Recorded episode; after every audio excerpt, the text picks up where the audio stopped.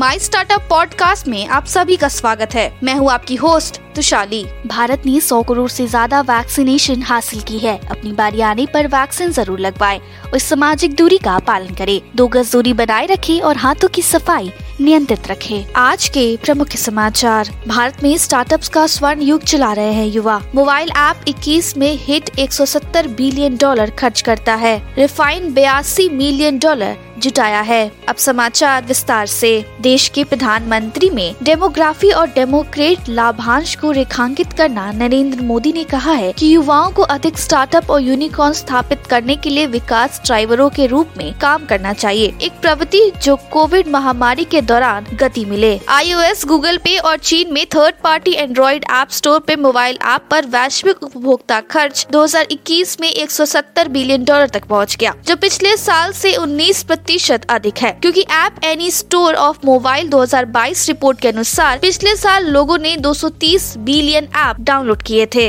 Refine एक मंच जो कर्मचारियों को मांग कर अपने वेतन निकालने में मदद करता है ने कहा है कि इसने न्यूयॉर्क स्थित निवेश फर्म टाइगर ग्लोबल्स के नेतृत्व में एक फंडिंग राउंड में बयालीस मिलियन डॉलर जुटाए हैं। इस राउंड में क्यू इन्वेस्टर्स डीएसटी ग्लोबल के partners jigsaw VC X Y Z capital और आरटीपी ग्लोबल और न्यू इन्वेस्टर डिजिटल हॉरिजोन्स की भागीदारी देखी गई ब्यूटी और personal care segment Velvet Lifestyle को और मज़बूत करने वाले एक कदम में शुगर कॉस्मेटिक की मूल कंपनी ने नेचुरल स्किन और hair care brand E N N beauty company में इक्यावन प्रतिशत की हिस्सेदारी ली है। फाउंडेशन प्राइवेट इक्विटी एफ़ एक एशिया फोकस सेकेंडरी फंड ने शुरुआती चरण की venture capital firm Prime Venture Partners fast fund में सभी निवेशकों को खरीद लिया है। फंड के जीवन को चार साल तक बढ़ाते हुए एक शीर्ष अधिकारी ने कहा। गेम डेवलपर क्राफ्टोन ने कहा है कि उसका battle royale game, PUBG battle ground अब पीसी और कंसोल पर खेलने के लिए स्वतंत्र है। इसने बैटल ग्राउंड प्लस एक वैकल्पिक प्रीमियम अपडेट भी पेश किया है, जो खिलाड़ियों को विभिन्न प्रकार की विशेष इन गेम सुविधाओं तक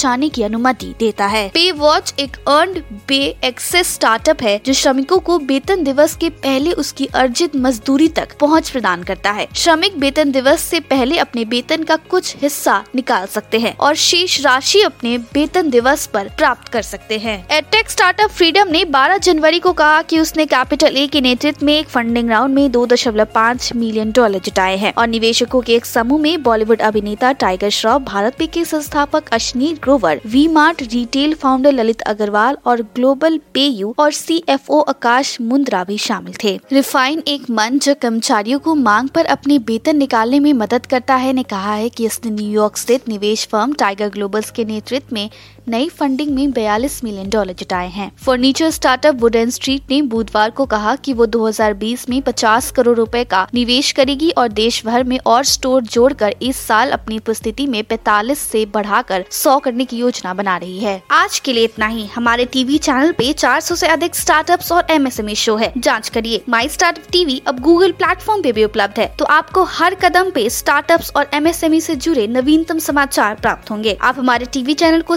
सब्सक्राइब करके भी हमारा समर्थन कर सकते हैं और घंटी के आइकॉन को दबाना ना भूलें। आप हमें को फेसबुक ट्विटर इंस्टाग्राम लिंक्डइन पर भी फॉलो कर सकते हैं। या हमारी वेबसाइट डब्ल्यू पे जा सकते हैं। सुनने के लिए धन्यवाद।